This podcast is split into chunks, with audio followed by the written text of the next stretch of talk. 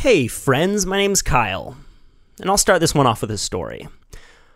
A long time ago, I was standing inside of a bar in Northern California, and a gorgeous woman walked up to me. And she tapped me on the shoulder and she said, Excuse me, are you Mark Healey?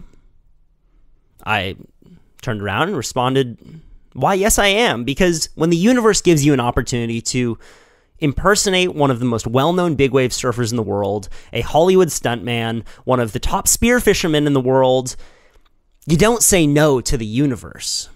So we took a photo together. She told me that she would tag me, Mark Healey, on her Instagram, and she bought me a drink. And that was the last I ever saw of her. But I did want to thank Mark for letting me impersonate him and feeling like a genuine badass for 15 minutes of my life. Mark is a great guy. He is an autodidact, he is a critical thinker, and we always get into really interesting conversations whenever we hang out together. In this conversation, we talk a lot about the business of big wave surfing, negotiating contracts. We talk about um, changing opinions on issues. We talk about shark tagging and more. So I hope you enjoy this conversation with Mark Healey. If you like this podcast, I would be grateful if you would donate to it. You can head over to my website, kyle.surf, to do that. And by donating even just a buck a month, you will be entered into a monthly raffle where I give away all kinds of great gear from my surf sponsors, including Patagonia Provisions, Sector 9 skateboards, RPM jump ropes. All right. Um, without further preamble, please welcome the last action hero, Mark Healey. Kyle Thiermann here. I'm in Cape Town. I was the only journalist in northern Nigeria. Not an adventure until you get lost in Tijuana. You get caught inside by a giant wave, you feel really alone. I love the adventure of waking up and not knowing what will happen and that being my job. I'm standing at a desert oasis right now. A lot of tourists don't see this part about Bali. Smiles and thumbs up. Thumbs up. Welcome to the Kyle Thiermann Show. Right. So, um, I think I think something that hasn't been taught to kids, and it, this could come off wrong, but um, your opinion isn't always valid. Right.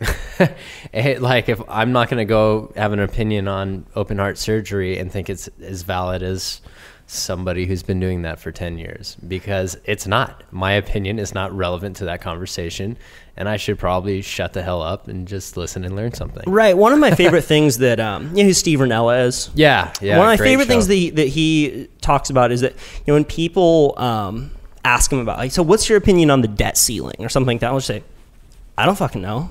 I don't know. I, I need to learn more about it before I'm going to take this this digging my heels into the ground approach to mm-hmm. issues that most of us really don't know very much about. But he was talking about open spaces and national parks, and he knows a lot about that. So he actually has an, an authoritative role in that, and he's someone who we should listen to about that. But yeah, it was um, a big, like, kind of podcast that changed my life on this was um, Radiolab's episode on the rhino hunter. Did you ever see that one?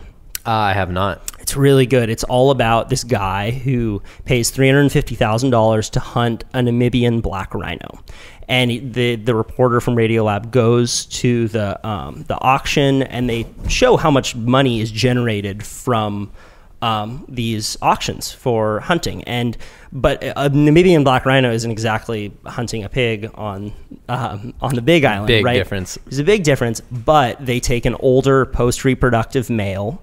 Um, one that has actually been goring other males that had been trying to mate with females, um, and they single it out, and all of that money then goes to resource management, habitat restoration, and this guy goes and he hunts it, but it's it's all about his plight doing it um, because he's receiving death threats. He's receiving calls from people saying that they're gonna kill his kids, kill his wife, and it's ridiculous. It's it's crazy, it's, man. And, and, you know what? Um, I can't get my head around wanting to go and shoot a rhino. Like I don't want to eat rhino steaks. Um, the animals from the area, and but I totally know that that's my trip. That's my personal opinion. And, what I do know is personal opinions aside, that that guy going and paying that amount of money is helping save the species. So I can set aside my personal shit and an opinion on shooting a rhino and be like, okay, I'll shelf that. That's not part of the conversation. What is part of the conversation is how we're going to save these things. And that's how they're being saved. Right. What's an issue that you've had to change your opinion about? Hmm. Issues that I've had to change my opinion about. Because so many people are so unwilling to do that and be like, shit, I was wrong. Right. My bad. Yeah, that's a really good question. I need to think about that for a second. Um, well, I, I, I think what I, I'm constantly kind of in the, the throes of getting my head around and, and the opinion changes. Um, and it's very relevant. We're at the Patagonia house right now. Patagonia has been the shining example of being able to um, create a successful business model out of um, good business practices and environmentally sound policies. But um, it's just, especially since I'm, you know, I, I'm always trying to learn in, in the business world, and I'm part of a few startups and have businesses of my own. Is uh, how do you balance that out? Because there are, you know, everybody can, and it comes back down. Actually, it's the same kind of problem as like the the the food security problem and the agrichem stuff in Hawaii. Everybody, like you say, can kick and scream about stuff on social media, and I can preach as much as I want about, hey, I want you know sustainably sourced clothing, I want good food, etc. But unless people go and pay for that stuff, then it doesn't happen. People have to be willing to pay more. Like this is a, a luxury item to be able to get things that are sourced. It costs more money. It's probably going to last longer. So it's just I'm always kind of turning that one in my head. Actually, one of them is out, I was on a farm. It's called uh, Ho Farms. My buddy is um, married into the family. Uh, he's a rock climber, really cool guy. Uh, his name's Justin. Out here on Hawaii? Yeah, and they have farms around the island, and it was really interesting to see their perspective. As the struggle is like local farmers trying to feed the population, and and also do you know find different crops that really work for like the restaurants that want to do farm to table, and really try to do the responsible thing. And they were like, okay, so everybody said that they didn't want the sunrise GMO papayas. So we stopped growing them and we did a couple of seasons of normal papayas once they got to fruiting size. And we take them to market, and all those people who kicked and screamed about it just abandoned us. They didn't buy it because it has blemishes. So, you know, they feel abandoned at the end of the day. And, you know, that's probably one of the things I actually did change my mind about is uh, the sunrise papaya um, because you know we're, we're we have that debate between um, GMO products and agrichem chemical testing on agriculture land in Hawaii, and the two kind of get um, the lines get blurred. So you get people at protests that are like, no GMOs whatsoever, and I and it's unavoidable. Genetic modification of organisms is happening. You can kick and scream about it, but it's going to happen. But what we're the whole movement is really about is not testing a bunch of restricted use poisons and creating new poisons and basically being limitless on how they're applied to land in Hawaii. Right, because uh, because um, one of the big issues that people have with GMOs on Hawaii is that these um, plants, namely corn, canola, um, there's there's like four or five of them that are the, yeah that are the big ones. And the point of of modifying them genetically is so that they can withstand stronger pesticides, which makes it easier then for the farmers to go and and grow these seeds without having to deal with um, weeds growing on. But Hawaii is kind of suffering the brunt of that um, because there are a lot of chemicals around it. But but what you're saying is that it is more compl- complex than that, and I do agree. Yeah. I do agree with you. And and I actually came over here a number of years ago and did a short documentary on the GMO movement. And now looking back at that, I wish I would have done it differently. That that's an issue that I think is so is so nuanced, but it's so easy to say GMOs are le- are evil. Yeah, it's Right. it's really easy to, to make a blanket statement like that, but I think that the key takeaways that need to be um, highlighted is that uh, these GMO uh, crops are being engineered purely to withstand the chemicals, and these are uh, old world chemicals that are they figured out have given you cancer, so they're very limited use, um, and all of that. So when the chemical companies own the patent on the seed, they're planning on making more money on the chemicals that they the farmer then has to buy with it than the seed itself. Right. So they're finding ways to make more chemical sales that work with the patents that they already have. So it's not to feed the world; it's to create more more uh, plants that are completely reliant on their chemicals. Right. And it seems like one of the big issues that people in Hawaii have also is that the crops used aren't for human consumption. They're strictly used for for testing, basically Yes. testing purposes. So they'll they'll grow a huge crop and then will will then just regrow a new crop and some of it will go to a- uh, animal agriculture, but I think very little of it or none of it is, goes to human consumption. No, Correct? none of it goes to human consumption. It gets most of it gets shipped off to the mainland. Um, I actually had a friend who was a, a pilot and would have to shuttle the seeds in between islands, and each box was, I think it was, they would be insured for between like fifteen and twenty five thousand dollars per box of seed. Whoa. So they talk about making all these jobs over here, but it's mostly just low-paying jobs. All the all the science when they go send it away is actually happening in the mainland. So they're big hoopla about making jobs, which is like, you know, I understand everybody has to have jobs and everything, and and I I really trip out in in the media and everything. s- How we can talk about absolutely destroying the environment and our health, but there's always the the main part of the argument is like, well, it costs this much money or it makes that much money. Like your health is worth more than money. Right. It all goes back to we're costing us jobs. And we're like, well, you know, you could have jobs grinding up baby kittens, but it doesn't necessarily make them great exactly, jobs. Exactly. And when you don't get that social security when you have leukemia later, Yeah. where's that job? How's that going to help you?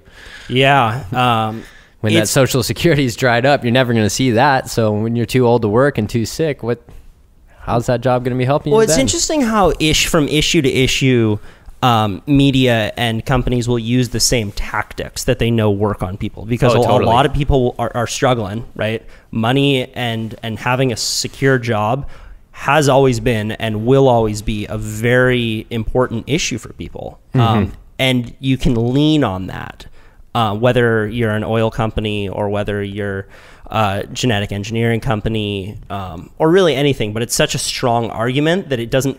It, it kind of is a good way to to negate anything that could be detrimental to the business that you're running. Yeah, it's the ace in their hand every time. I mean, we, live in a society that's run on the, on what is it? Uh, fear, liability, and um, what's the other one? Sex. But sex, violence. No, but uh, fear and liability. It's just I'm afraid I'm going to lose my job, and I, yeah, I mean, we can go way deeper on that topic, but then there's the whole concept of my job defines who I am, and this, that, and the other. So it's getting into some deep human psychology and kind of manipulating right. a fear trigger. Right. It's it's um it's the argument of price versus cost.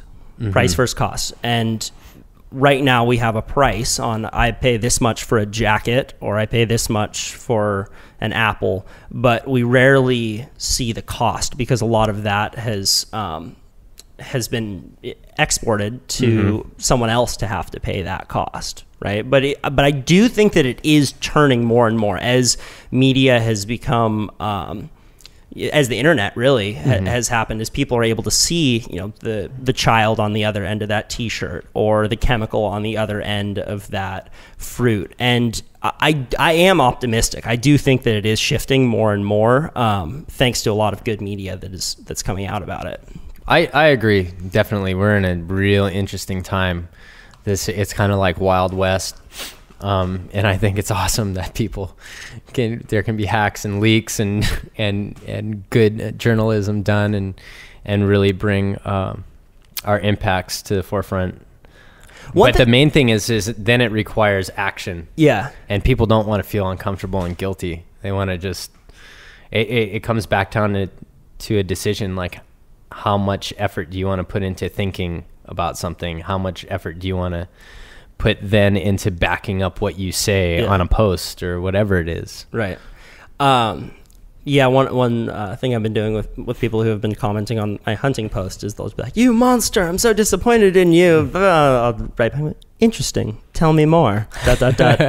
and so often they don't even comment back because I'm like, Yeah. I, I want to have a conversation with you about this. I understand that visceral reaction that people get to a dead animal, um, and I still have it. I'm a, a novice in this whole world, but I do have. I do think that it's a really important topic that we that we talk about, and um, and as you said, understand the overall benefits of something like hunting.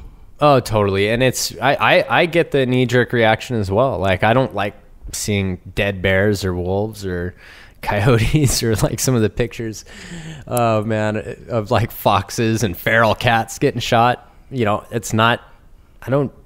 I'm not into that. Yeah. But I know it needs to happen because I went like, ooh, this is like a kind of a gut instant reaction that I have. Um, should I have that? And I researched it. I'm like, wow, these animals, you know, either it's very well thought out how people get the tags and everything, or they're a major, major nuisance um, that are about to put a bunch of animals into extinction, so they have to go.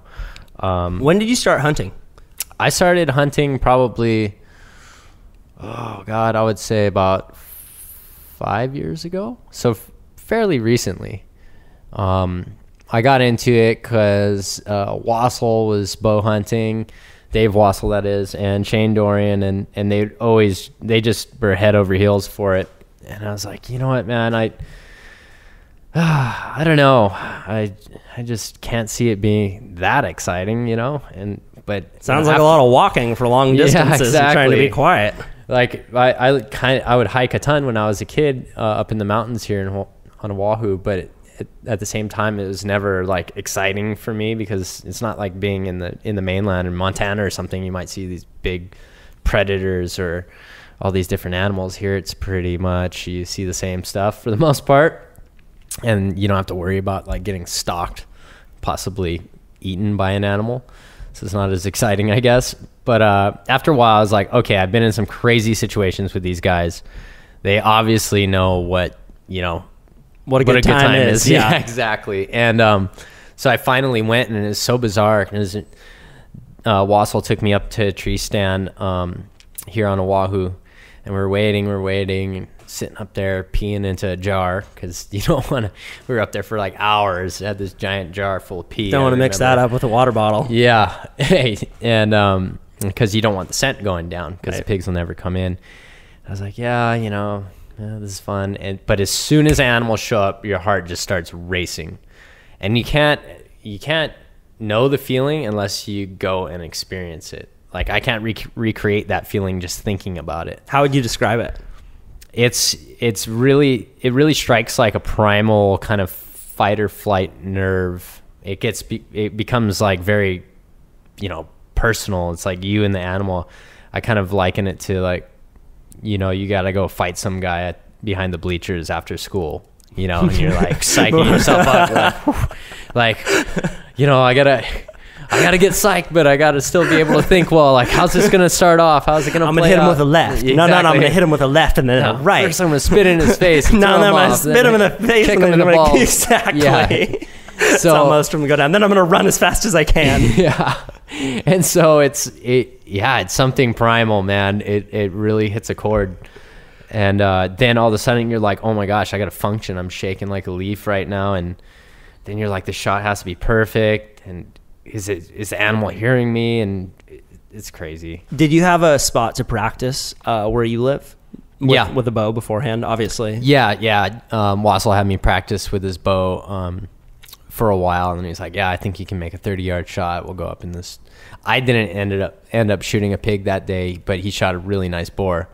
Um, I just didn't think I could pull the shot off, but I got a taste of it and got pretty hooked after that. Yeah, I got to see the whole field dressing process and Yep. cutting the animal up and then cooking it. That's The tracking, I mean, just tracking an animal is is an incredible art form in and of itself. I I think I'd, I'd liken it more to surfing. So you know, I've take, taken friends and, and people that are really great snowboarders or really great skateboarders and um, teaching them how to surf. And the thing about surfing is, is you got to learn two different skills. Whereas, like, if you're just on a half pipe with a skateboard, you just got to learn how to ride, just the functionality of it. But when you have to learn how to surf, you have to learn about how the ocean works, and that takes years. Like, you can't just know how a break is going to work if you don't have any kind of um, any kind of background in that. So, you know, you, you can take these guys that are amazing, super coordinated, like far, far more coordinated than I am, um, snowboarders, skaters. And it, when they stand up on the wave, of course, they're way above the learning curve. But the, but the whole process of learning the timing, where I need to be to catch a wave, and I think I liken uh, bow hunting to that. Like you have to learn how to, the technical part of actually shooting the bow. You need to learn about nature, the wind, how these animals work, their behavior, their motivations. But then you got to find this animal. And that is something that's totally different from that whole other chunk that uh, uh, of kind of skills that you learned. Yeah. Yeah, it uh, and you could be walking all day long and you could potentially not even see an animal. Oh yeah, absolutely. Um, especially if you're going into like new areas that you haven't been. There's there's just so much that goes into um, into actually scouting and really learning the rhythm of that particular location. And that's something that I found so interesting the first time I went and hunted axis deer over on Lanai, hunting with some of the guys over there. And I just thought it was such a trip that they're like, "Oh, there's that buck. I saw him last year." Like they they watch, they're aware of all of these animals, and they've seen them like from year to year pop in and out, and they can tell just by looking at the antlers. Um, and I just was like, how out of you know probably fifteen thousand deer on this island, how can you possibly remember a deer that was had a smaller size set of antlers the year before, but you recognize it the next year as a little bigger just because it has this one little tweak on one side or the other, and and the ability to really focus on little details like that to where I see would see a, a, deer and I'd just be like, oh my God, I see brown with spots. It's like, right, get, get right. my arrow ready. Right. You know, they're like, okay, yeah, I think that's that one that he usually comes up from this side or whatever. Right, but um, you know, conversely, if you take them into the ocean and you say, oh yeah, there's a rip tide that's going to come out right here and you need to paddle out from the left, but it's going to suck you out over the right, and that's intuitive to you. But Yeah. there's so many people they're like, riptide? What? I don't see a riptide. Yeah. Yeah. And, or swell direction. It's going to be Right. totally different from one day to the next. So one thing that I like about you is that you enjoy learning, and I've seen Mm-hmm. you apply uh, something that you enjoy learning to your career very quickly, which um, allows you to then learn it more quickly. For example, Mm-hmm. I mean, you, you started bow hunting five years ago. You then um, you, you, know, you started working with Yeti, which is a hunting and fishing Mm-hmm. company, and I, I like that because I'm sure it's forced you to accelerate your learning in in these sports that you do. Was that a conscious decision when you started bow hunting?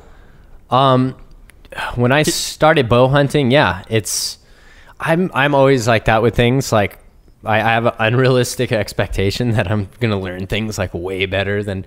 I guess it's like some maybe I was complimented too much as a child by my mother. Some shit like that. I have this like I always have this like You're the best. outla- outlandish. Nothing's gonna ever keep you down. exactly. I have this like kind of ridiculous amount of confidence in that like I'm gonna pick this up like twice as fast as everybody else.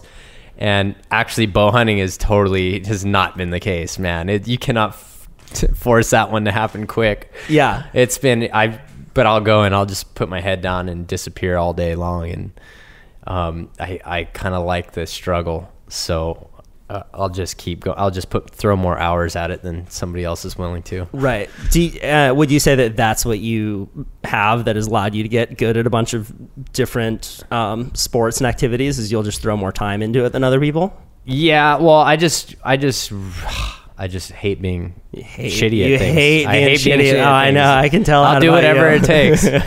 I'll do whatever it takes. You're one of those. Yeah, I am.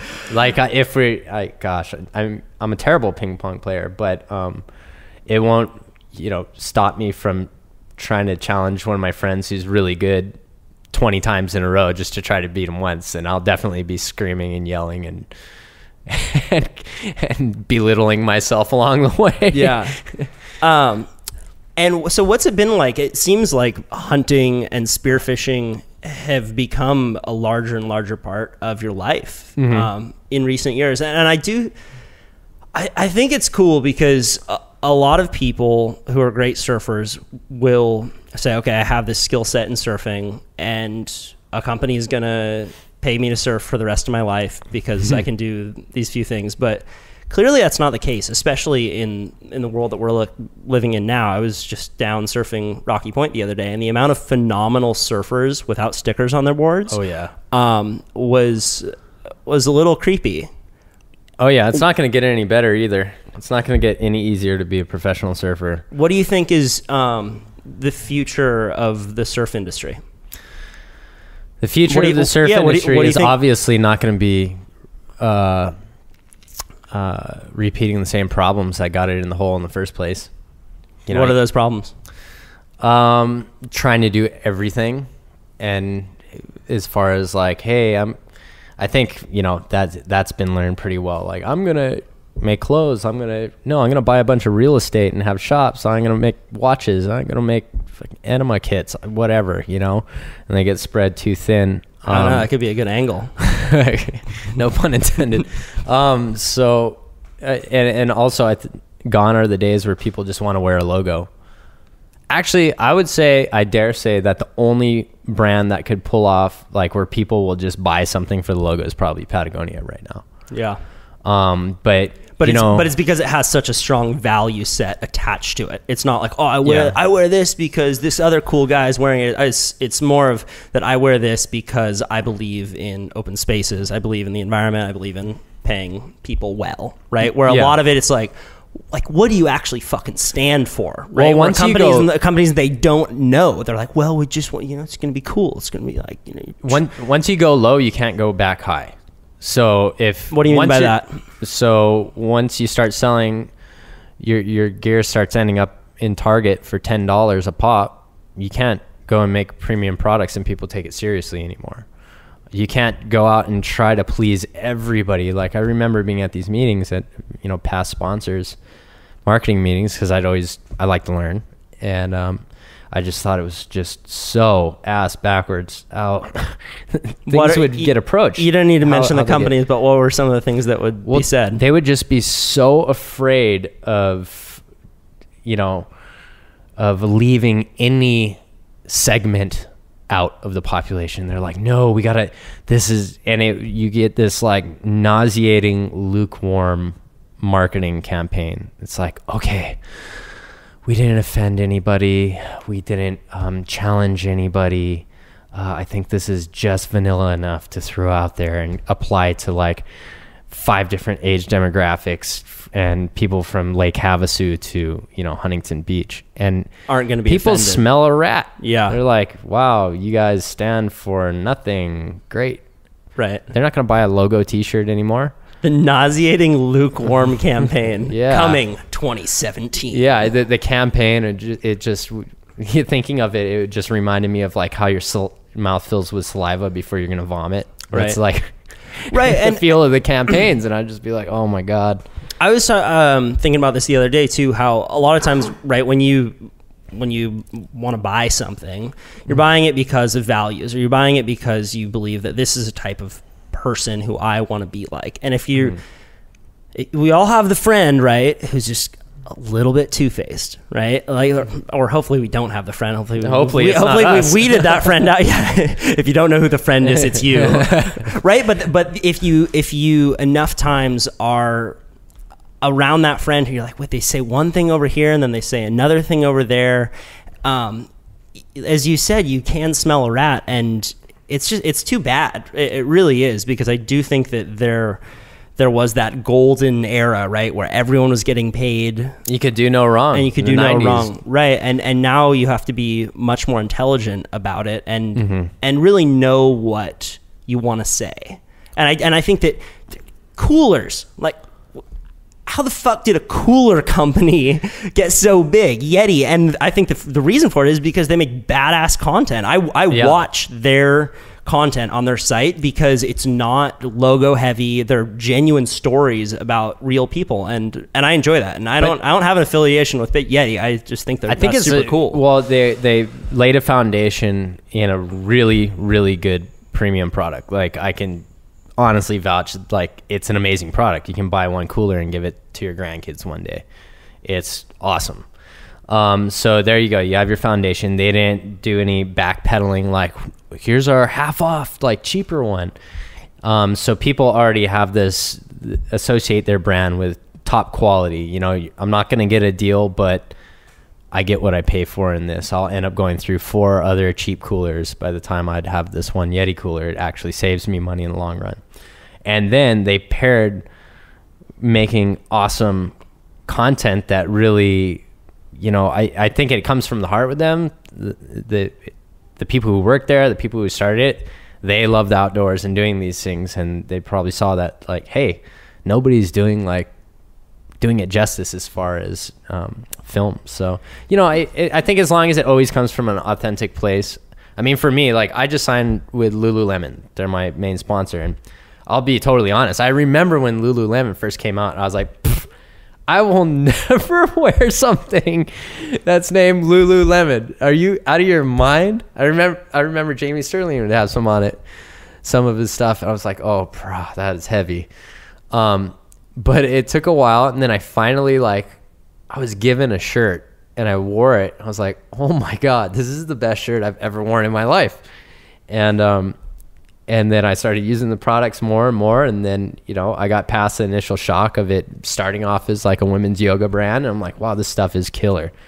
Um, so I think at the end of the day, for me, I might be a weirdo, but I just like quality products, and I'm at a point in my life, you know, where I've learned through trial and error that you're better off getting a quality p- product, you know, like a, you know, Patagonia puffy or Lululemon shirt or pair of um, pants that you can wear anywhere. Um, when you um, throughout your career and all of the brands that you've worked with um, what have been the big biggest things that you've learned through trial and error because i've had two friends now both justin lee and greg long say separately that one thing that you do really well is you know your value and you do a really good job of bringing that when you're going to work with a company and i'm guessing that that was a learned skill um, what are some of the biggest lessons that you've learned along the way? So probably the thing that served me more than anything is, uh, well, I've always been a hustler. Like when I was a kid, I was we were dead broke, but um, I'd walk dogs, I'd sell baseball cards, I'd wash cars. Like I always was a self starter, and uh, I like not having to rely on other people for or ask for handouts. Like I just won't ask for handouts.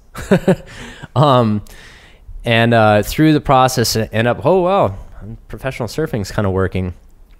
Um, I I had a really hard time, and I still do, like selling myself, right? So it's like because it's kind of so I don't know with with professional surfing being a non-contest surfer, you go into a room with, with your team manager and the marketing director at some point in the year, and you're like, hey.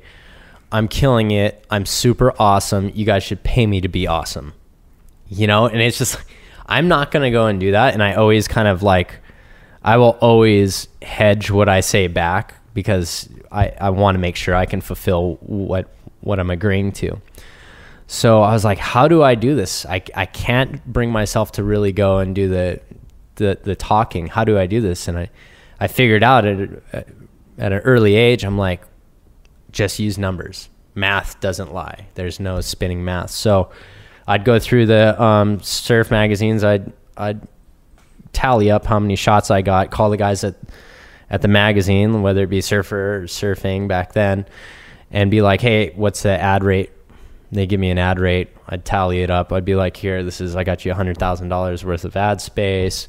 And then I was actually really early on into Surfline, and that was like the beginning of. I mean, for people out there listening, I'm old enough to have grown up without the internet.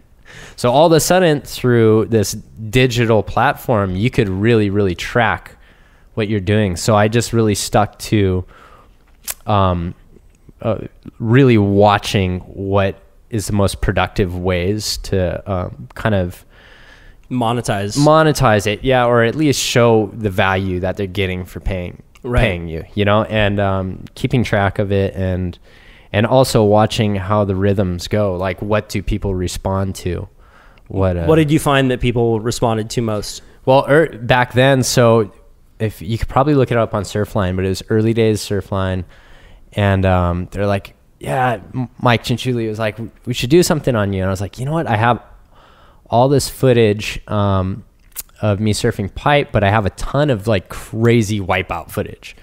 Like everybody's trying to make themselves look all cool and everything, but I swear it's like you go down to the beach at Pipeline, all the tourists are watching. Guy gets a wave of the winner. They're like, "Yay!" Somebody jumps out the back and does a flip, just kicking out, which is nothing. And they're like, "Oh my god!" Crowd, crowd Right. goes wild. Yeah. So I'm like, let's put these these wipeout clips to use, and um, we did it, and it was like crushed anything that Surfline put out for the whole year.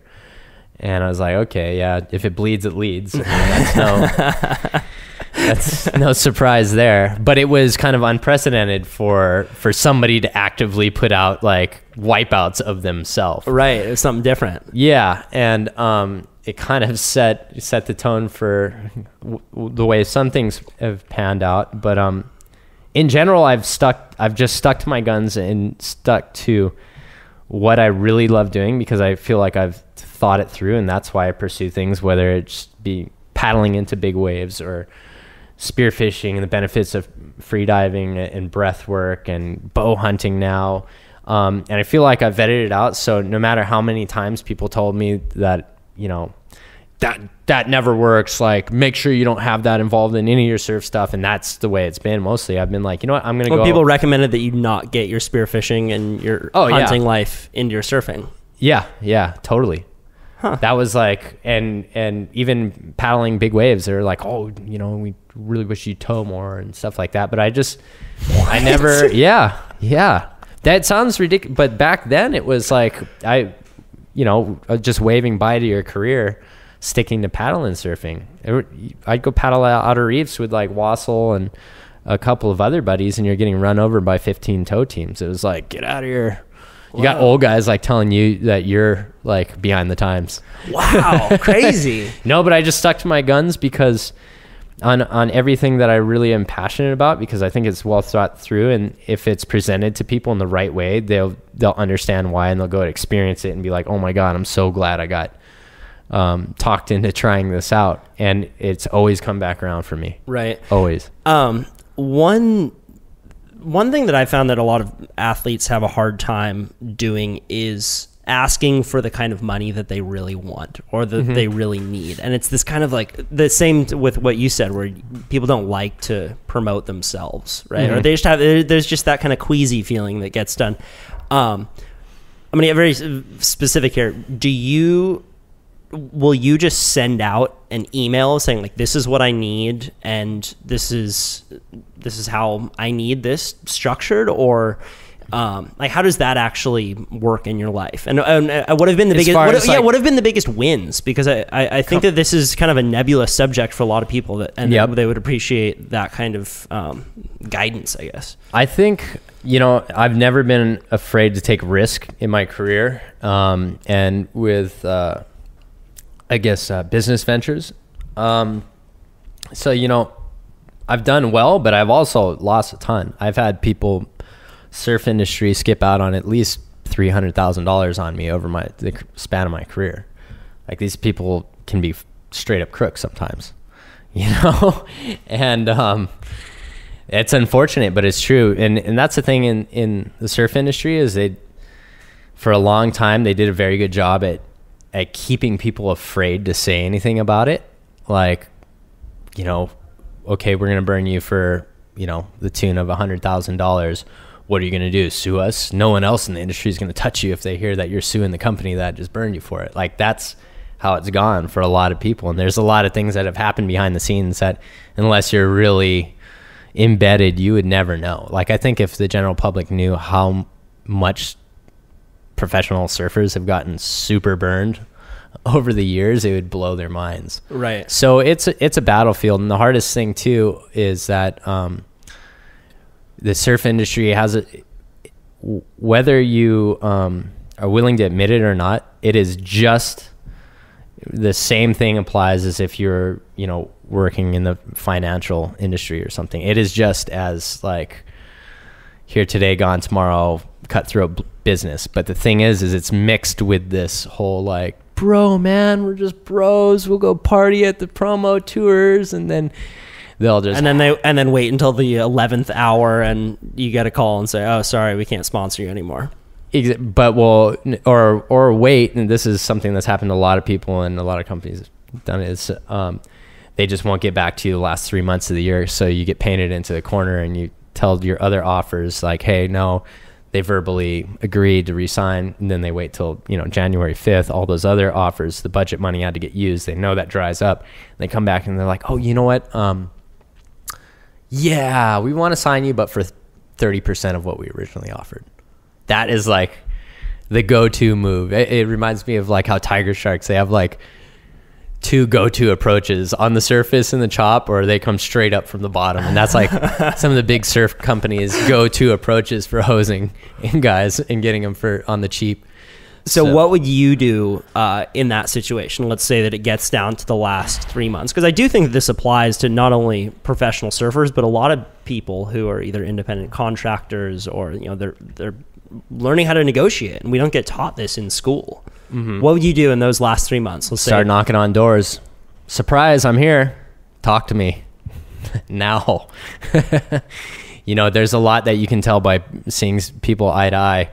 Um, uh, and it, you know, it's like I don't want to paint the picture like it's, you know, some cutthroat businessman or whatever. But you have you have to protect yourself. And I've just seen so many good people get so worked over.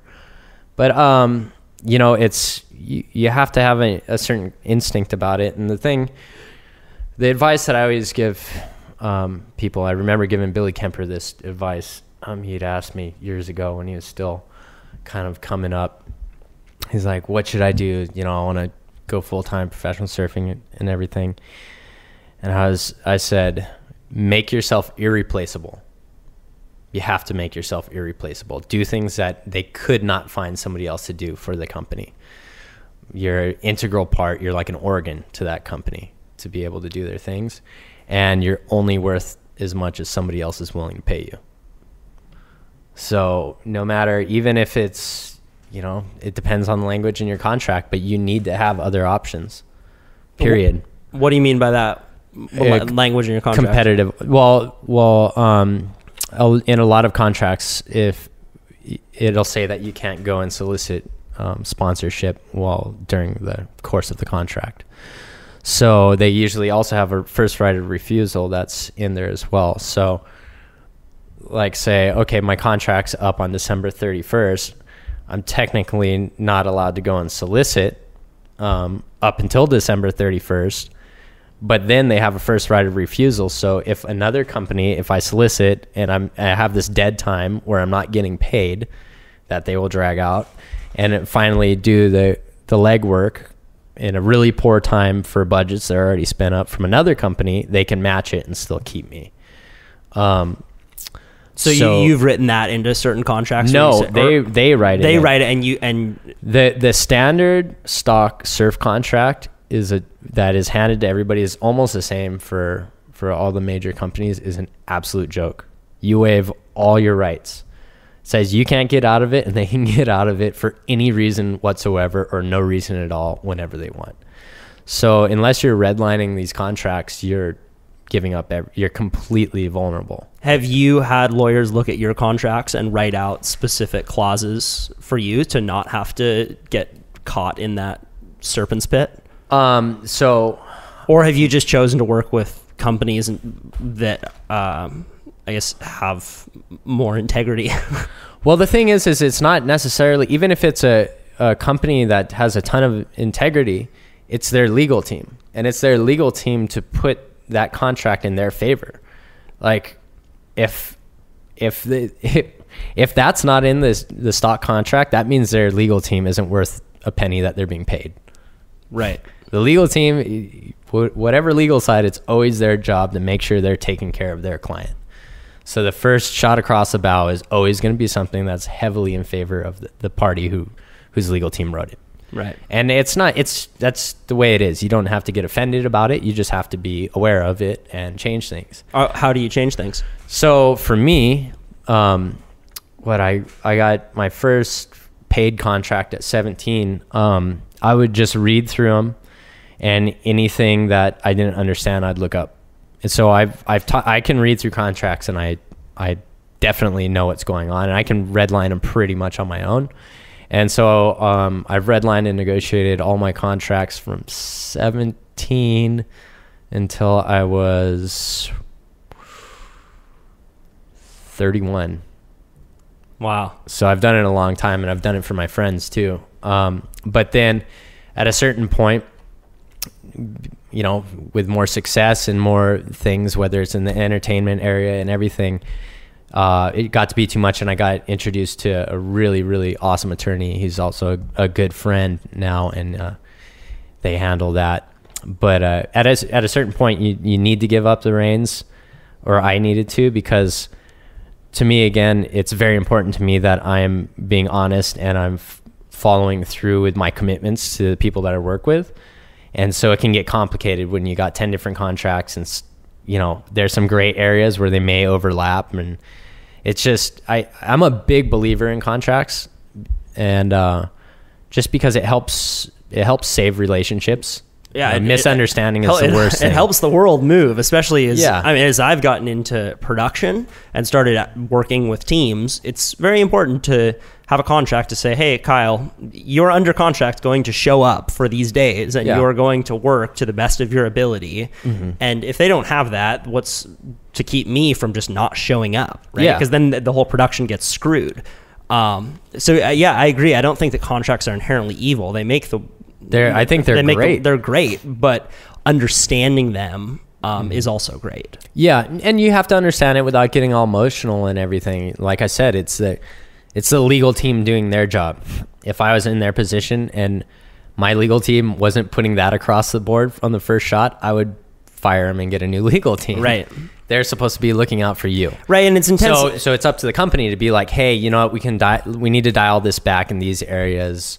And they're like, "Okay, we can take that back." right, and it's a huge. It can be a huge ego blow to people too, right? Because you're ultimately selling yourself. Mm-hmm. And if a company's like, "Well, we think that you're only worth this much," Well, that's the other good thing about having representation. It's you know it doesn't get as personal, and and in a lot of times when it starts going back and forth with contracts and legal, um, it it gets to the point you know where it's it's not bad. It's just very nuts and bolts. It's not like, hey, aloha, how are you doing? Did you score some waves lately? It's like, no, these lines are unacceptable. They can be replaced with this. Please let me know you know and if you're doing that personally via the the conduit so if you're doing it personally you're doing it through a team manager and a team manager doesn't know legal stuff team manager is and is probably the one who's going to get maybe or could get you know hard feelings about the process but it's not their fault. It's well, so they rare. just don't understand it. So what I would do back when I still had to do mine, I'd just be like, okay, it's time to just talk directly to the legal team. So I would go back and forth and negotiate with their legal team. So it's interesting. Have you done um? Have you done much speaking? Have you ever gotten into doing that kind of stuff? Um, I I'm I'm not uh, against it. I I'd like to do it. Um, I've done a few engagements. I've never written a script or anything. It seems to be work out better for me that way. Um, but I, I'm definitely interested in it. It's fun. It's a challenge, man. It's definitely a challenge. I saw you did a uh, was that a TED talk that you had done? I did a TEDx talk a while ago. TEDx and talk I- when you I showed up in your bike shorts, huh? Oh yeah. hey, you got the views right. Sex sells. Sex and violence, wipeouts and, and bike shorts. right. Exactly. what about wipeouts in bike shorts? We could be onto something.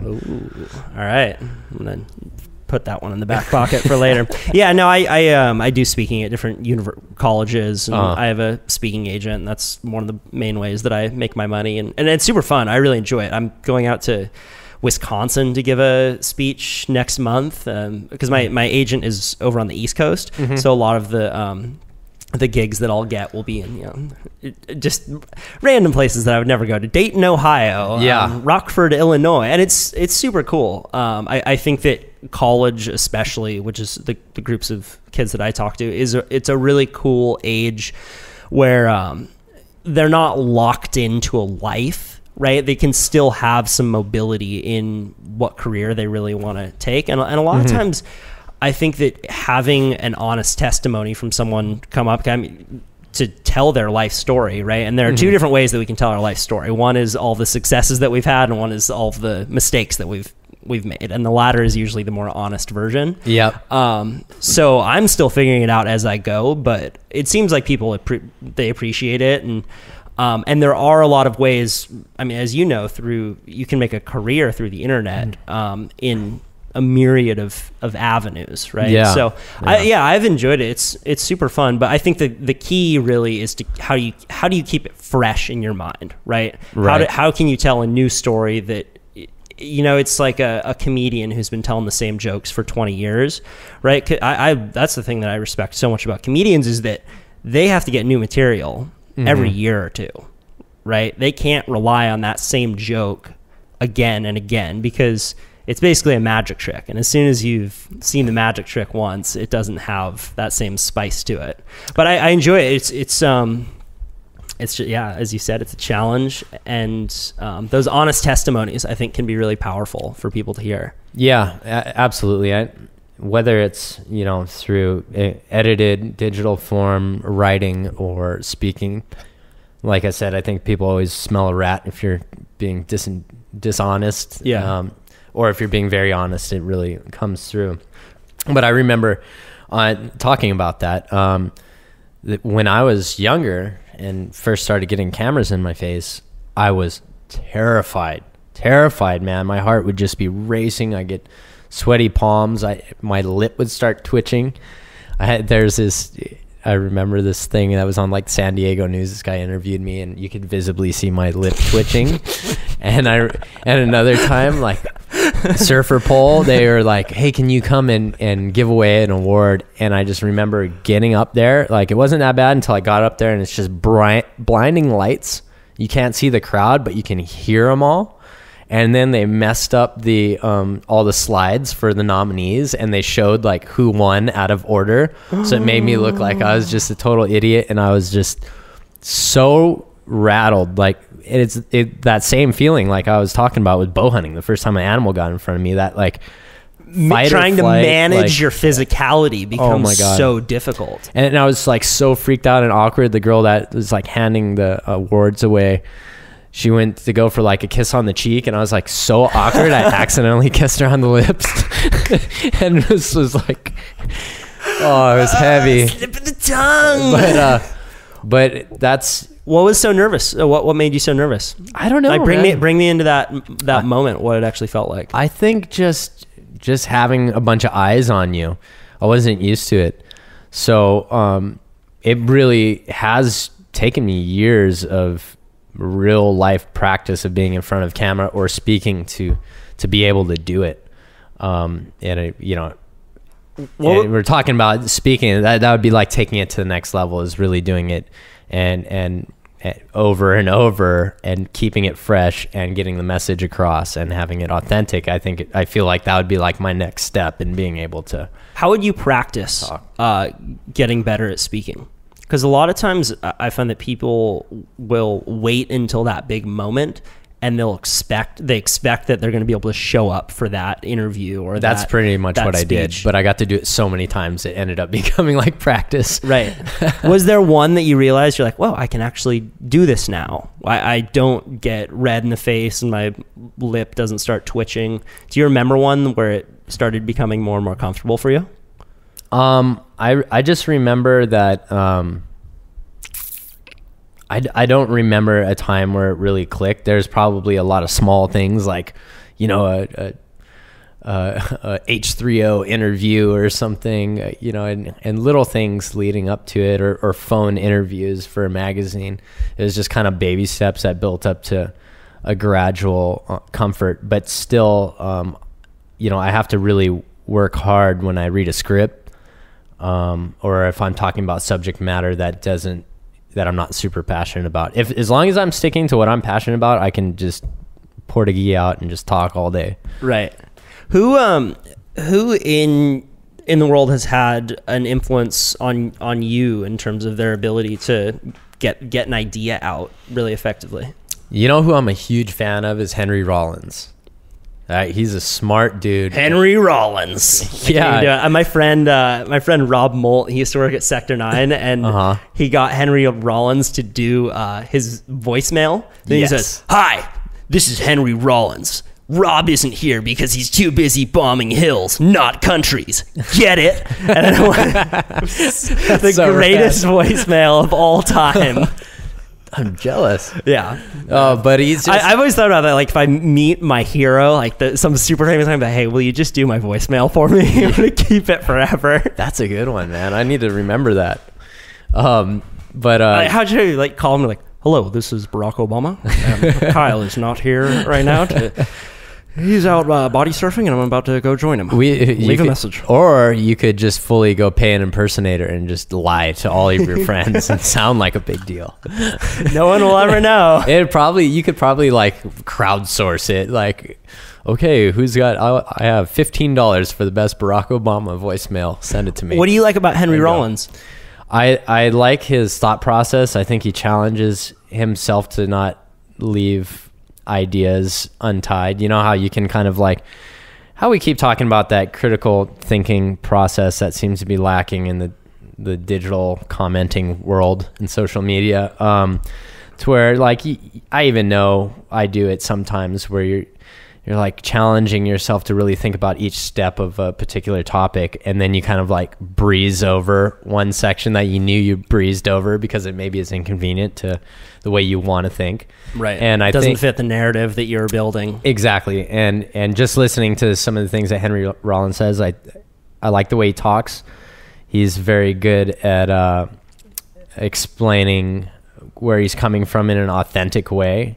And uh, I I can tell by the conclusions and how he explains the conclusions that he comes to with and you don't feel like he's trying to explain that it just happens naturally Where do you listen to him? Does he have his own uh, podcast? I've I've listened to him just on like different YouTube speeches that he's done, and uh, I just listened to the Joe Rogan one that he did. Um, it was really really cool.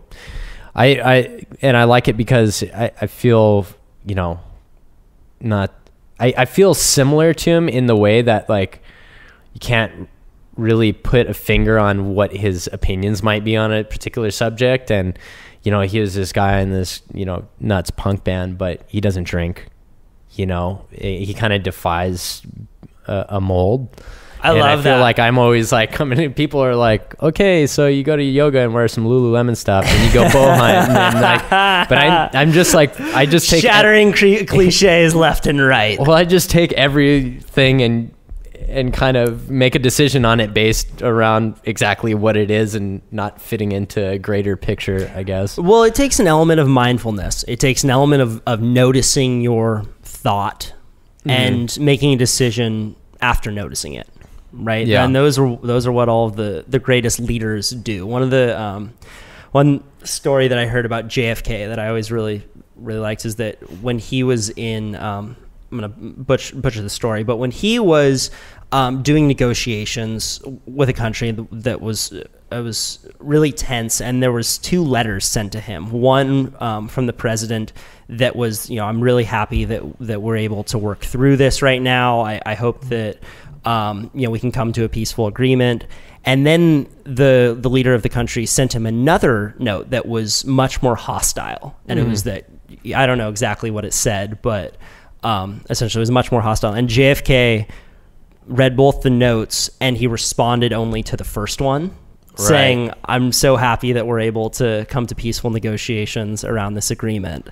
And that type of taking a step back and noticing and then reacting and, and not reacting is is something that I, Holy I shit. like about that. That's about something him. that uh, I've been so bad about in my life, but it's a skill that I've, I'm working on and I've gotten a lot better, and mostly because of my girlfriend Kim. That she's just like, She's well, the- she she she knows like when there's something that that like isn't really important or things that might be going a little pear shaped. I can always tell she'll kind of like wander in, like drift in, and start from a distance, looking over my shoulder where while I type an email. Like, "I think you should wait half an hour and read that again and maybe type it again." right? That's a big one. Sending pissed off emails and Well, it's How- it's not even necessarily pissed off emails. Right. The way I communicate is like, which I've learned from her mostly, is kind of different than because I'm very like I appreciate dead set honesty. I usually get along with the kind of people too that like you either love or hate, or like I'll I'll appreciate somebody that is like dead blunt, honest, even if I totally do not agree with them whatsoever. Right. Not everybody's like that. You have to sugarcoat some stuff. And Right. so especially like when you don't have time and you know how things on paper just don't they don't have the same tune as Right. it did when you in in your mind. the triggered snowflake generation. yeah, it's it's uh, it can be tricky. So I'm I've gotten a lot better about that, and and I've seen the the results of it. You know, you look back a week later on something you wrote, and you're like, wow, I'm so glad I didn't go with you know. I, I'm glad I took the effort to not just uh, you know take this personally or uh, write it during a, an emotional state or or took the time because it really is I, I've learned it's it's taking the time to deliver the message in a way that the other pe- person can understand Right. like we don't all think the same and i can't think that the way i look at the world or will look at a message is the same as another person Yeah, will, we, we, and- we've all sent, we've all should. sent a text that wasn't read the right way, right? yeah yeah i'm good at those Yeah, my my mom told me uh, once pretty early on in my life that if someone's not getting back to you on email, expect that they just had a relative die, and respond with a follow up email in that way. Not that's like, like a really good one right, but uh, it it kind of makes sense because if you send um, an email that sounds like an asshole because you think like, oh, they're just not getting back to me because they don't care, and they did have a relative die, then it's it's your bad. right? Yeah, or or it's that that thing like I've done it before, you know, where you're like, oh, you know, my phone's gone. I left. I must have left it on the table at that restaurant. Somebody stole it. Somebody stole it. Or you have. I the know world's people. out to get me. Yeah, I, I have friends. Every th- time something's gone, it's like somebody stole it, and Right. then you're Like, like, "Oh, it was my- "Dude, it was under my seat. yeah, exactly. And it's like, you know, that kind of stuff happens enough to really put Yeah. things in perspective. And like, you know what? I'm not the smartest guy ever. Yeah. So what? Um, I'll I'll let you go pretty soon. I No worries. You got time? Yeah. Um, cruising. Sweet. I mean, it was fun. Um, what skills are you are you working on most in spearfishing right now, Um, in spearfishing, skills that I'm working on or most. or are you? I am, yeah. It's always working on something. Um, it's just getting my uh, my like sternum and rib cage flexibility better. Um, I because I had a I kind of separated the cartilage in my sternum and broke a rib, at least one rib, Getting too swole. like a while ago, and I I'd say it was about what five five years ago, and I, I've just never had that stretch in my chest again. So I'm just gonna have to keep pounding at it to get that uh that range of motion. Do you use uh, one of the balls, the balance balls, and you lay back on? Yeah, I do, but I can't do that right now because my shoulder's messed up too. Ooh. it doesn't like to go in that direction. Yikes. It's always something. So that's um, that's a skill that you're working on before you go, and it's just so that you can stay down longer and get um, more gas in the gas tank. Yeah, and you feel less less squeezed and under pressure when you're diving deep. So it's it really um, benefits you on the deeper end more. Um, I'd like to, you know, with under proper supervision of friends, diving safe. Uh, at least push my my uh, deeper side of my diving. Yeah. Have you been going with Justin Lee quite a bit? Um, usually I haven't gone with him in a while for a spearfish, um, but geez, he's a beast. He put his head to it and trained, and he's diving deep. so I, I had him on the, the podcast and the thing was so hilarious. He's like, yeah, so I, I started swimming when I was a junior in high school. And then when I was a senior was um, all American, got a full scholarship to Seattle. And I'm like, Oh, you're you're one of those guys, huh? You're like, yeah, well, guys. you know, I've been in the ocean my whole life, but yeah, just started spearfishing a few years ago, and now I yeah represent the United States as one of the top spearfishermen. And he, he finished higher than any person in the world championships from the United States in like the last 25, 30 years. Whoa. Yeah, and and it's so stacked against you. Like we can talk about it for a while, but it's so stacked against you. Um, doing a spearfishing event in the Mediterranean with all because in Europe those guys are like they're they get paid more than professional surfers here. It's what they do for a living, and also spearfishing tournaments in their nature is one of those things where it's only cheating if you get caught. All the teams cheat, and also they send scouts when they know the location they have teams of like 30 guys that are amazing freedivers that'll go and scout and find every rock in that place for two years straight. And then when the big hitters come in, they have the playbook. And uh, they also use their scouts to antagonize other countries when they're scouting so that you'll just have a shadow on you to just irritate you and, and also make sure you don't find something that they know about. Right, Justin was telling me about a lot of the dirty tricks that will go down where he he would be down and then Mm-hmm. another guy would only go halfway down and shoot his shoot their gun to scare the fish away. Yep. And supposedly one of the top guys did get caught using a flashlight, which is strictly Yeah, forbidden. exactly. So basically, for Justin to place that high, not being from there and scouting for what two and a half weeks, um, if it was a even playing field, he would have won by like a landslide. Wow. So you got to understand what the the context of actually placing his high. no, he did and is. and being the humble guy that he he is, he didn't uh, place that context for me when we were talking. He said that he's like, well, you know, so I have these big tree trunk legs, so I use. he does. these He's got thunder thighs. under thighs, and he uses these stiff fins that um, aren't normally used by by people at that level. They use really kind of thin. You can speak to this probably much better than I can, but um, they use thinner fins that are easier to kick with. But Yep. because he has such strong legs, he can use thick um, fins. And he said, you know. When I went over there, pretty much everyone, all they did was just make fun of me for all the gear that I was using. Yeah, it the di- spearfish competitive spearfishing world is a funny one, man. There's some there's some characters. That's it's like primed for a documentary, yeah. a Spinal Tap esque documentary on s- competitive spearfishing. Some kind of soap opera could work as well. Yeah. Did you did you do competitive spearfishing for a while as well? Yep, that's actually how I met Justin. Is Okay. at tournaments um, over here on Oahu. I got in. I I did my first tournament probably when I was like twenty two. Oh. um, and then got into it for a bit and had fun and Yeah. it was cool and got to meet a lot of cool people. But now you've I haven't been that into it. right, lately. right. Well, it seems like a lot of sacrifice for not that much It's, it's- benefit. It's, a ton of sacrifice, right? So if I'm gonna go do something, I I'm going to win.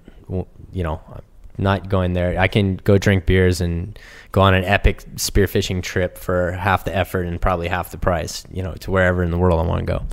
Um, so if you're going to go to do a spearfishing tournament, you go to win. And so you show up to a place that you're completely unfamiliar with a lot of times, and you go and just scout. And scouting is work. It's eight hours a day in the water, just swimming and and trying to figure out the fish behavior, what the fish species look like, being able to eyeball a fish and be like, okay, that's meeting the minimum length or weight requirement in the tournament, etc. Damn. Whereas you, yeah, you could just be on an epic boat trip. Exactly. Do a, a and you don't even get a trophy half the time. so it's kind of funny oh, and wow, you get a congratulations email. no, I don't. I don't know about that. that- but there's like a perpetual trophy and then you come back next year and the, your name's still not on the cl- plaque you're like oh we'll get around to it. Right. But- and, and being the um, the conservationist that you are, there is this opportunity to tell really cool stories that have an amazing point of entry through spearfishing to Yes. then enlighten people to how our fish ecosystems work. Because we care about the charismatic megafauna right? The lions the tigers but fish don't have eyebrows. So we don't necessarily humans it just doesn't cross that empathy barrier right Yeah. in the same way in unless you can tell a cool story about someone like Mark Healey who cares about this fish and you're good at explaining that what are some of the um, stories that you're most passionate to get out to the public around fish right now um what I'm mo- most passionate about is um, balanced management systems. I mean, you know, just like the the land and Ahupua'a management system that the Hawaiians had. So the Hawaiians had uh, probably one of, if not the most efficient uh, resource management system from the top of the mountains all the way down to the ocean of any civilization ever. So we got a really good kind of blueprint, and also the population was very very similar to actually what it is today, the Hawaiian population before you know Whitey showed up with a bunch of diseases, and uh, so it is relevant to us, Right. um, but it's it's really management because what happens just like these social media debates and everything it, it gets polarized and it turns into Kelly Slater wants to kill sharks. yeah and it's or you know scientists scientists work on grants. They got to get money from somebody. So when they're at the catalina mixer trying to get money for a grant and the the old widow that likes cute little sea lions is like i'll give you money but make sure you save all the sea lions. Okay well you have three times the amount of sea lions than they're supposed to be they eat around the clock all of a sudden there's no fish or lobster left Right. you know and it's i think it's taking a sober and realistic and holistic approach Right, to, right. to Are are there management what are um I, I completely agree. Are there any species right now that you think people need to know about specifically? That are Hmm. having a big impact either positively or negatively on on ecosystems? I mean that I, I think there's there's good light on on some of them whether it be like the lionfish epidemic up and down the east coast um or or some of the invasive species problems What's happening with the lionfish? Well, they've just spread like crazy. They they're all the way up to like they're past North Carolina, um, into Maryland, I believe. It maybe even farther north, but um, they just have exploded in population. When? They're not supposed Just- to. It's only been over in less than a decade. Whoa. W- Yeah. Since they were introduced? Um, yeah, they got introduced at some point, and they're they're going nuts. Either that, I I I could have this wrong. They could have been isolated to the Bahamas and the Caribbean area, but um, something happened, and they're everywhere. And the problem with a fish like that is that they don't have natural predators so much, and they eat a lot of young fish. So they get to hammer all the the small fry and different reef fish, and there's not enough predators eating them. Wow. And they just keep swimming up rivers and into the different lakes. No, there's and- no. This is just all saltwater. all saltwater. Yeah, so if you go into go on to wrecks in like Florida or South Carolina, they can just be covered. In Don't they have a lionfish lionfish tournaments? Yes, well, that's a cool thing. Is like people are like, well, they taste really good, and you know, restaurants are are putting them on the menu, and there's information out on how to cook them, how to clean them, um, how not to get spined by them. And the same thing is happening here in Hawaii with uh, Roi, which is a, a black grouper, and they're just they just destroy everything around them, and we just have a ton. Roi, Ta'ape, and To'au. And Ta'ape is a snapper variety. It's bright yellow with horizontal, like electric blue stripes. And the To'au is like a, a pink orange snapper with a dark tail. And all three of these got introduced from um, French Polynesia back in, I want to say, I could be wrong, the 50s or 60s. Um, because they thought there wasn't enough fish in Hawaii. And so, yeah, they kind of take over areas of reef and just eat every small fish that comes their way. Wow, the um, the intersection between species. I I mean, because I've been a surfer my whole life, but we're on top of the water. And We're mm-hmm. not really. I'll I'll see a sea lion every once in a while, seal, sea otter, but we're not really seeing that intersection between how one species is impacting another. Mm-hmm. And when my good friend uh, Dr. Jamie Gove, who's an oceanographer for NOAA, and he's a coral reef oceanographer, was telling me about the impact that that wild pig and goats have up in the mountains. Goats are the worst. They'll destroy, Yeah. right? And the impact that they have on on um, creating on basically digging up any soil retention in the watersheds. So you have a day like today where it's covered in mud and that, that's suspended over the reefs and that kills the reef was a mind lo- mind blowing concept to me, right? Mm-hmm. Because m- I hadn't thought very much about how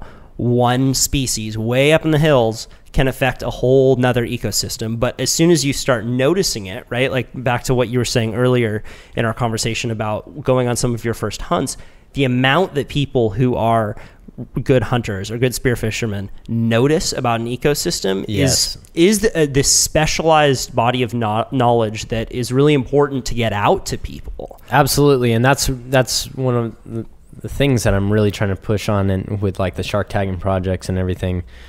A, I want to realistically apply skills that I think can really help, um, you know, science and conservation in the right places, not just be like I'm a, I'm a freaking D grade celebrity, so I should be on this doing something that an intern could do. You know, like okay, I'm I can get close to these animals. I know the spear gun well. I can definitely get more tags out then and save them a ton of time and money. Um, so been What is trying that- to do that. What is the for that project? Uh, The shark so- tagging project. well, uh, so I did. I put the tags in the first ever uh, for pelagic threshers. I did that in Philippines. So that's the first tracking data for that species at all. What does that actually look like? So um, the tag. Yeah, what's the process? So like it's a small. It's about the size of maybe a little shorter than like a lipstick, um, and it's it's attached to a little string, like heavy duty Kevlar string, but it's narrow, um, with like an uh, a stainless steel, almost arrowhead shaped anchor, and uh, I I apply that to my spear gun, and I shoot the shark at the base of the dorsal fin. So the spear gun's powered down. So I know just the distance I can get it to get that about. Do you do that with putting half on, an inch putting under on bands that aren't as strong Yes. to power down the? But the problem is, is since you got that tag, which has got a ton of surface area compared to a normal sur- uh, spear shaft, is it slows the sha- shaft down and also makes it corkscrew. So power is your friend for accuracy. So it's finding the happy medium between powering it down to where you're not going to injure an animal, but also you need to be accurate. You don't, you can't be putting tags in this thing's rib cage. Um, so it's it's tuning it in and finding the happy medium. And pelagic threshers are are not a shark that's going to respond to chumming. They're absolute ghosts for the most part. Um, so it was really like it's hunting. I had to hunt them, and they come into these deep water ledges before the sun actually rises, when it's still pretty dark in the water, and they come to these ledges between like 80 and 100 feet to do laps past coral heads where they know there's cleaner wrasses, and that's how they get their parasites clean. So they've been up feeding deep in the ocean, you know, all the way to the surface all night, doing God knows what, because nobody's ever tracked them. Um, and then they just come before they probably rest for a little bit to get cleaned off. And Wow. so I was hanging around there waiting for him. How cool! What a what an amazing project to be a part of. Yeah, super cool. And then there's a Japan project, which is this is crazy. There had never been a shark uh, tagging and tracking project ever in Japan What? for a country that's so techno- technologically advanced. And so um, a group of guys reached out to me. Tre' Packard, he's from a, a, a nonprofit called PangeaSeed that do like really rad different projects. Super passionate guy, and um, Austin Gallagher, who's a uh, he, he's a marine biologist. He he uh, is really into the, the predator side of of research, and. Uh, So you went over there. Yes. So went over there and we started the first tagging project ever. Um, so we tagged Galapagos and hammerhead sharks uh, with satellite tags and acoustic tags. So the acoustic tags were the ones that we used Yeah. in Philippines. So we did some of those there. And those rely on putting receivers in the bottom. So the team gets in with their scuba gear and they put in these listening devices basically. So it can differentiate between different um, acoustic tags, the individual. So it's really finding out when they frequent an area and where they get picked up. And the satellite ones actually show their movements. And what can you do with that data then? So what you can do with the data is like, for instance, at both locations, the sharks are protected at that place, but they don't just stay there. So you need to figure out protection corridors because if the sharks are migratory in nature, which most are, um, they just go get. They don't hooked on a recognize. They don't recognize state lines. Exactly. Gotta teach so, 'em those. So you're waste, you're pissing into the wind if you just protect one little area. So it's creating that data set, And the good thing about this is, as opposed to the traditional way, which is hook and line, sharks. I don't know if you remember the crocodile hunter. He had, his big thing was a top jaw rope with the crocodiles because they can get build up so much lactic acid that they die. Sharks have, are somewhat similar in that, in that if they get too much lactic acid, they, they can go belly up, and there is a mortality rate that's associated with catching them um, hook and line to tag them.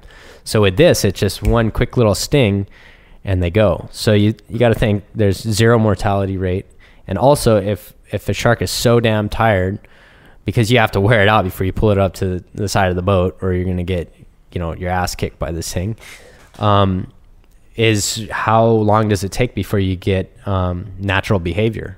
If it's tired to the point of uh, almost death when is it going to start acting normal? Can you rely on that data? Wow. so this is a quick sting and they go right back to what they're doing and when and and the pelagic threshers are probably some of the thinnest skin and most most uh, delicate of of a lot of sharks. And the really interesting thing that came through with this was, out of nine out of nine sharks came back and got picked up on the receivers at the same locations where I tagged them.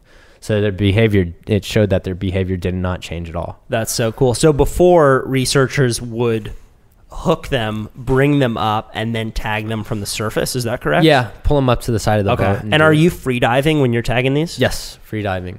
So that Holy allows shit. you to kind of drop in at, at an angle to where you can get a good shot at the base of their dorsal. That's one of the reasons why free diving is the answer as opposed to scuba because on scuba you're usually you don't know where the shark's going to be oriented in the water column. So if you're lower than the shark, the bubbles won't allow the shark to they'll they'll get spooked. Right. And a lot of times when you when you come from the bottom up at sharks, it's something about their their field. They feel you faster and they spook as opposed to from the top. And um and you can't go up and down with scuba to adjust. You're, you're pretty limited. Super cool. So Damn, you should be really. fit. You should be super proud of that. Yeah, That's- I am. I'm super. I'm very, very proud, and we're going to go back in August. Um, National Nat Geo is underwriting the trip this year and putting some funds. I mean, and when I say that, it's like enough funds to have a bunch of guys sleeping on a on a floor and farting and snoring Yeah, all what, night. what fun though, right? That- I mean, how that- many yeah. how many times have you heard surfers say, you know, I want to go on a trip and I want to give back, but I don't necessarily know how, and Yeah. it's it's more difficult to. Um, I mean, there are ways to do it, right? With what Jon Rose is doing, giving water filters, Mm-hmm. is awesome. which is awesome, but to actually be creating a new data set Mm-hmm. um, so that we can know more about this animal is um that's cool man that's yeah, profound. I'm stoked. And you know what was really interesting is because we did it in the year when the you know El Nino is winding up and the water was a lot warmer than usual. So it's going to be very interesting to see the migratory behavior after this next round of tags compared to then, and that could give us a good window into a warming ocean how animals are going to move differently. So not only was it the first time, it was at an event that only happens every 20 or so- years that could give us a glimpse into the future. So we were very fortunate actually that we got to create that baseline. damn that's cool how many sharks do you tag on a trip like this It depends, man. It's it's so I'm not going and tagging tigers or whites or anything like that. That's actually really easy because you just bait them. They're gonna come up. They're confident. You know, they'll come up and bump a boat and what. And they got really thick skin. You don't have to worry about placement as much. You you know you can power it up and just make sure it gets under there. They're not gonna care. It doesn't even bother them. Um, but when you have sharks like these schooling hammerheads or these pelagic threshers that wouldn't, they won't respond to chum.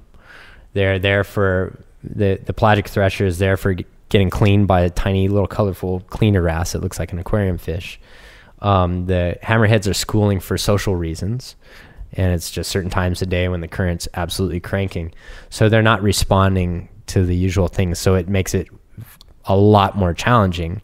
To whereas like going and doing it with tigers, I'd be like, ah, that's it's some. You could probably get an intern almost. to do that. Like- so they're not as like big. throw, and- throw the 18 year old in Yeah. there oh my god oh my god oh my god i don't know what i signed up for Or you can do it from the boat. Nat, Nat Geo sounded a whole lot cooler from the website yeah but uh, but that that's where understanding hunting really works for me and and something you know they on paper it's like that isn't a big shark that can kill you. I'm like, no, but it's so much more challenging and it really tests your skill level. Right.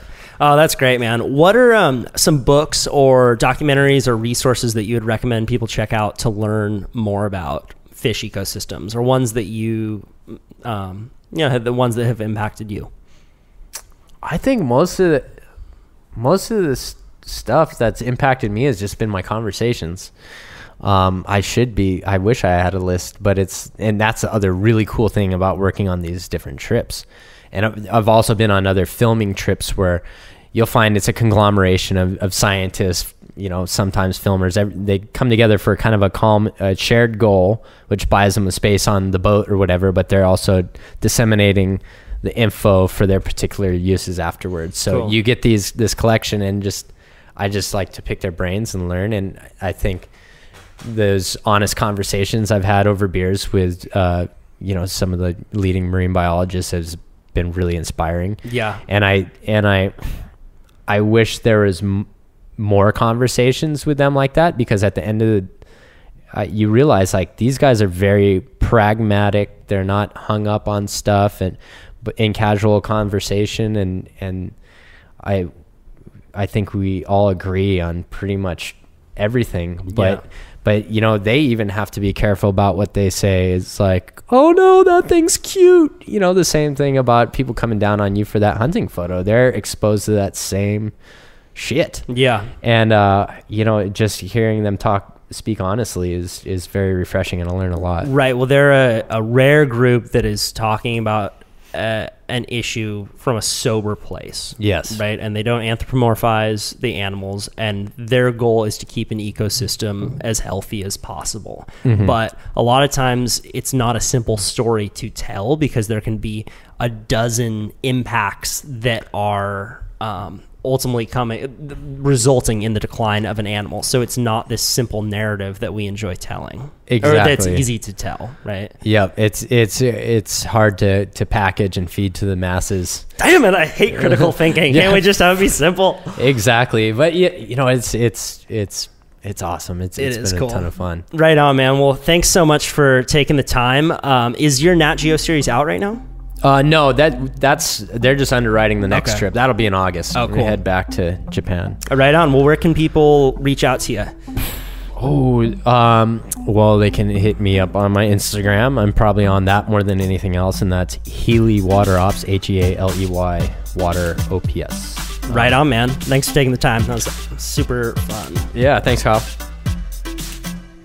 Thank you so much for listening. If you have feedback for me on this podcast, let me know on Facebook or Instagram. If you have recommendations for future guests, ping me and I will respond. Now get outside and have a beautiful day.